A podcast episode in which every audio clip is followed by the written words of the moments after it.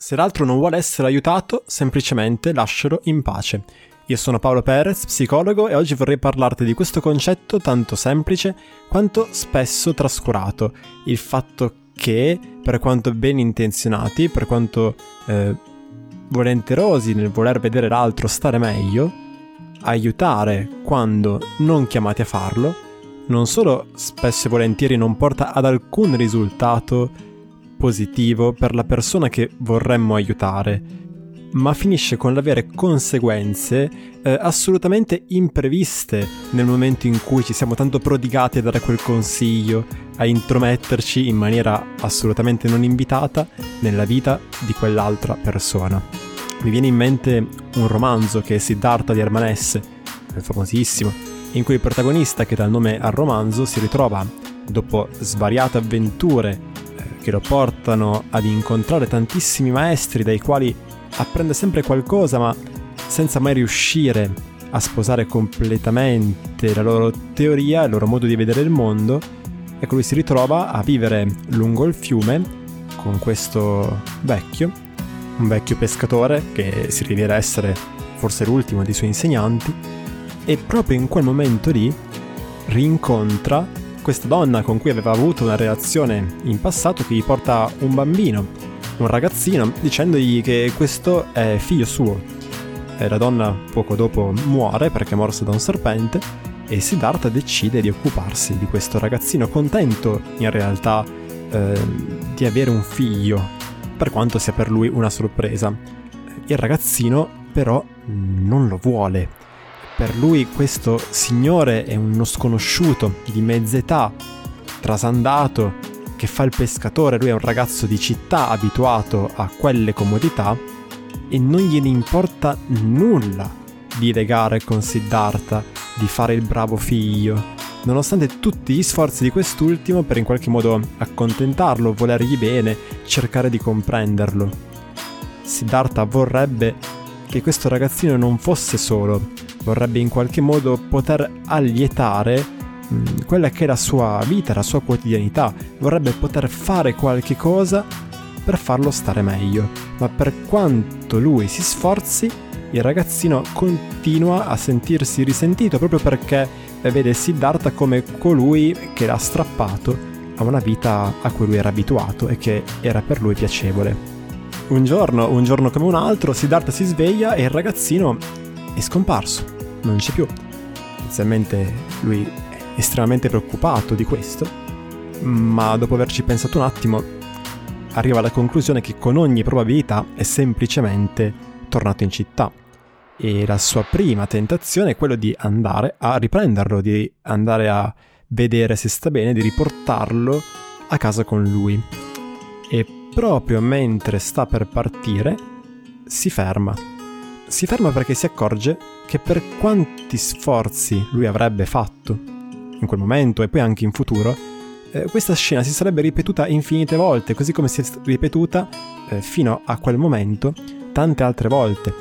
Il ragazzino non gli ha mai chiesto aiuto, non gli ha mai chiesto di fargli da padre, nel caso di questa storia, non ha mai voluto una mano, voleva semplicemente essere lasciato in pace. Siddhartha si ferma non solo perché comprende la vanità delle sue azioni, comprende attraverso uno sforzo di autocritica, di autoanalisi, che era lui a volersi sentire accettato dal figlio, il quale non, non gli aveva mai chiesto nulla. E non solo, eh, capisce che per quanto ben intenzionato nel voler offrire al ragazzino una vita in qualche maniera agiata, sicuramente migliore una sua visione ovviamente, il crescere con un padre anziché venire cresciuto dai conoscenti eh, della madre defunta.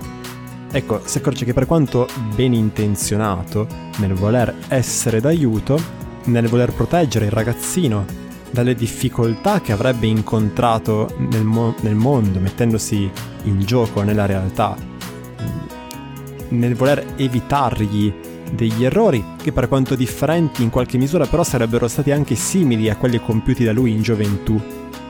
Ecco, lui si accorge che se avesse fatto questo, gli avrebbe creato un danno gigantesco, non solo per che avrebbe assecondato un suo desiderio e non di certo quello dell'altro, che non gli ha mai chiesto nulla, ma perché gli avrebbe proibito di sviluppare quelle strutture, quelle strategie, quelle risorse che gli avrebbero poi in futuro permesso di affrontare da solo la vita in piena autonomia come individuo adulto responsabile di se stesso.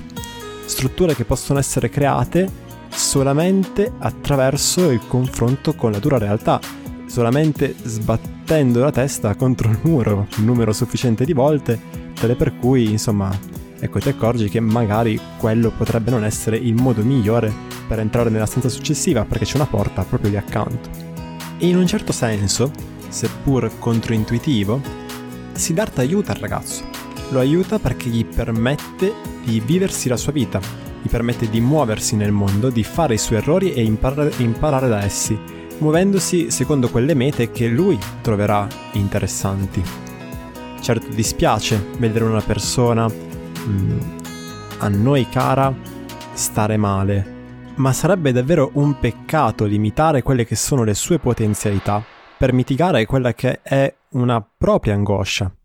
E quindi quando ti trovi a volerti prodigare tanto per una persona che secondo te si trova in difficoltà, prova a fermarti per un momento e a chiederti che cosa sto facendo. Sono stato invitato dall'altro ad aiutarlo? Mi ha chiesto aiuto? Oppure sto solo, come direbbe Carl Rogers, cercando di sembrare intelligente, cercando di sembrare il detentore di una qualche conoscenza, eh, esperto di vita, no? il guru, che grazie al suo consiglio, ecco, eh, sarà ringraziato e considerato una persona molto saggia. Desidero in qualche modo eh, venire considerato dall'altro come suo salvatore, una sorta di eroe? O voglio davvero vederlo muoversi sulle sue di gambe, trovando in autonomia soluzioni, strategie, alle quali magari io non avrei mai pensato, in direzione di mete che magari per me sono banali e scontate ma che sono importanti per lui. E resta ancora una domanda a cui rispondere, e cioè se avrò la fortuna di venire invitato dall'altro, essere considerato in grado di accogliere qualcosa di così prezioso e personale come il suo personalissimo modo di percepire il mondo, di vedere la realtà, di poter dare uno sguardo a quella che è la sua individualità. Ecco, come devo comportarmi? E qui risponde bene il già citato Rogers nei suoi libri, ehm, vi consiglio per iniziare un modo di essere, dove dice, ecco io adesso ehm, vorrei spiegarti una tecnica per fare bene questa cosa, ma mi rendo conto che sembrerà davvero, davvero deludente perché poi ti aspetti la modalità no? per risvegliare il potenziale umano nell'altro, la tendenza, eh, la realizzazione delle sue potenzialità intrinseche. Ecco, io però ti dirò una cosa che potrebbe apparire troppo poco e che però è importante. E questa cosa è quando l'altro si esprime e si apre con te, raccontandoti quello che sta vivendo in quel momento, stai zitta.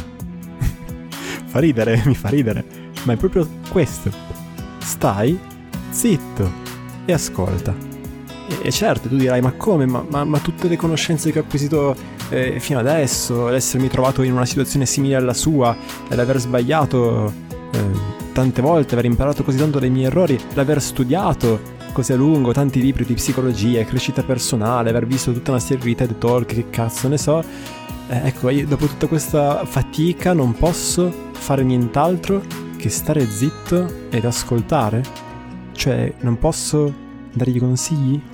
E Rogers spiega bene che nel momento in cui tu ascolti, e ascolti per davvero, ok? Con l'intenzione semplicemente di offrire un'occasione alla persona di esprimersi come le pare, di poter dire qualunque cosa senza che tu la trovi scarbata, disdicevole, scabrosa, sconveniente, poco politically correct o qualunque altro sinonimo di questa espressione ti venga in mente. Questo tipo di ascolto Certo, non può essere fatto sempre e non può essere fatto con chiunque. Eh, richiede innanzitutto una obiettività tale per cui io non mi senta così coinvolto dal cambiamento dell'altro, ossia io non desideri che l'altro cambi più di quanto non lo desideri lui e che quindi ad esempio eh, non mi entusiasmi per contenuti da lui portati più di quanto non lo faccia lui e che non mi intristisca per cose dette o fatte eh, più di quanto non lo faccia lui.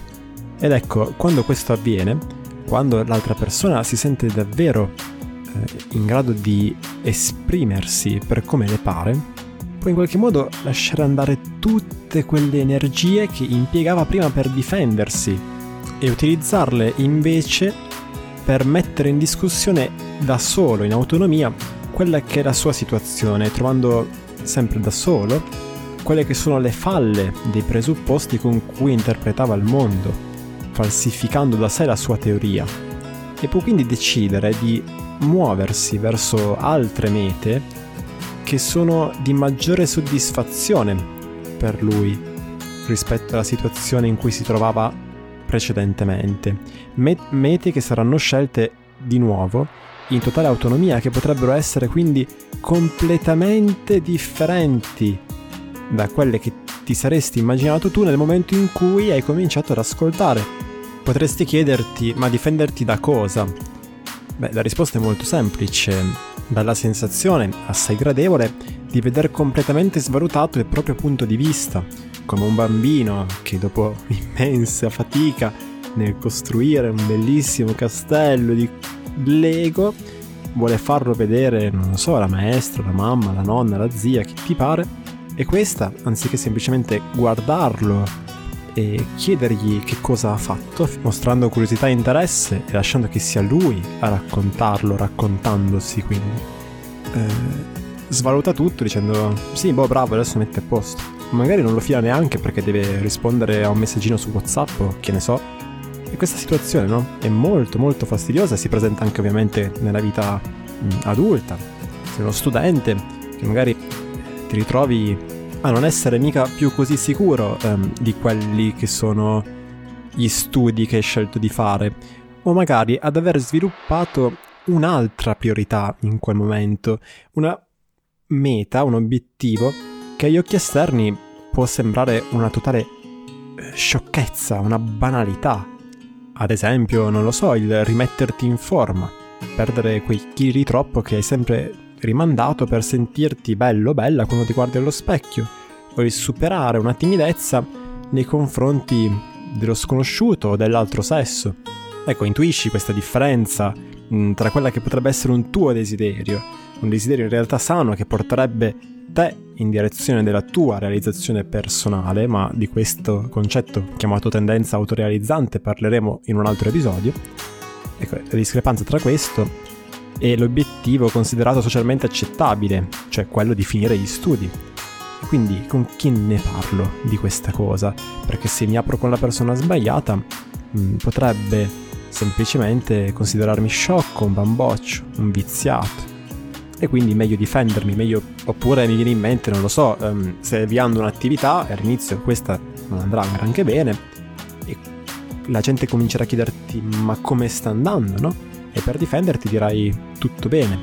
E questo richiede energie, richiede sforzi eh, che potrebbero essere direzionati altrove e che possono essere liberate nel momento in cui sei in grado di accettare te stesso, con le tue contraddizioni, con i tuoi desideri, con i tuoi bisogni, che sono i tuoi propri. E questo è più facile nel momento in cui ti trovi dall'altra parte qualcuno che è disposto ad ascoltarti, proprio perché ti dà l'occasione di fare questa conversazione, di ascoltare te stesso mentre la fai.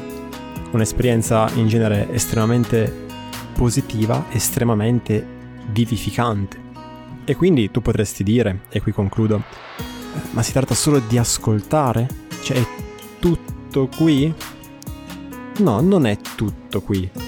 Però questo ascolto, questo silenzio, deve essere la base, proprio per poter abbandonare questo atteggiamento paternalistico che ci è stato insegnato per cui c'è un esperto che è il detentore dell'informazione che la trasferisce all'ignorante, che diventerà di conseguenza illuminato, e invece cominciare a credere che l'altra persona ha in se stessa il desiderio di vedersi realizzata, di guardarsi allo specchio alla fine della vita e dire ho fatto quello che potevo fare, ho messo in gioco quelli che sono i miei talenti.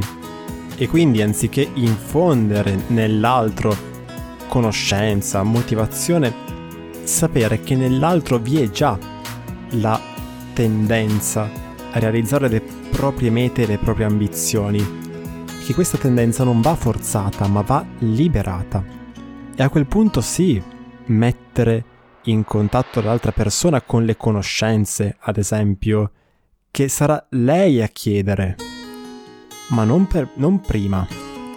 Io questo lo vedo continuamente, mm, occupandomi anche di orientamento, quando vedo tantissime iniziative che consistono solamente nel creare dei banchetti reali o virtuali, visto il periodo, eh, che forniscono informazioni riguardo a, cer- a, un certo ateneo, a una certa università, eh, a, certa, a un certo indirizzo di studi e così via. Come se nel 2020 ci fosse ancora qualcuno che non è in grado di fare una ricerca su internet. Ma capisci che ti servirà ben poco sapere come è strutturata la facoltà di ingegneria, anzi, potrebbe crearti un danno perché potrebbe essere no, quell'effetto, creare quell'effetto per cui essendo che ho già investito tot nel raccogliere informazioni, allora mi devo iscrivere, per esempio, giusto per dirne uno. Ma ti servirà ben poco se tu non hai potuto avere quella conversazione con te stesso, dove hai potuto dirti, ma sai che ingegneria non è una roba mia, è la roba che vogliono i miei genitori, perché hanno paura che io altrimenti non trovi un posto nel mondo, un lavoro. Io in realtà non voglio fare ingegneria, io voglio fare qualcosa di umanistico, psicologia, filosofia, lettere, magari ancora non l'ho capito, ma di certo non ingegneria. Creare uno spazio bonificato, vuoto, come una tela bianca, dove l'altro possa esprimersi liberamente. Bene ragazzi, questo era l'episodio di oggi, spero che vi sia piaciuto, nel caso potete condividerlo che per me è importantissimo e a voi non costa niente. Mi raccomando, se non l'avete già fatto, iscrivetevi al podcast su Spotify, su iTunes, da ovunque lo stiate ascoltando. Potete scrivermi per farmi, per farmi sapere cosa ne pensate, dirmi che vi fa cagare, no magari questo ecco non fatelo, ho fatto con garbo, accetto critiche costruttive trovate i miei contatti in descrizione oppure mi trovate sulla pagina Instagram Paolo Perez-psicologo. E per altri contenuti come questo vi invito a visitare il mio sito paoloperez.it dove trovate anche informazioni sulla mia attività da psicologo. Bene, io vi saluto e ci sentiamo alla prossima puntata. Buon proseguimento. Ciao!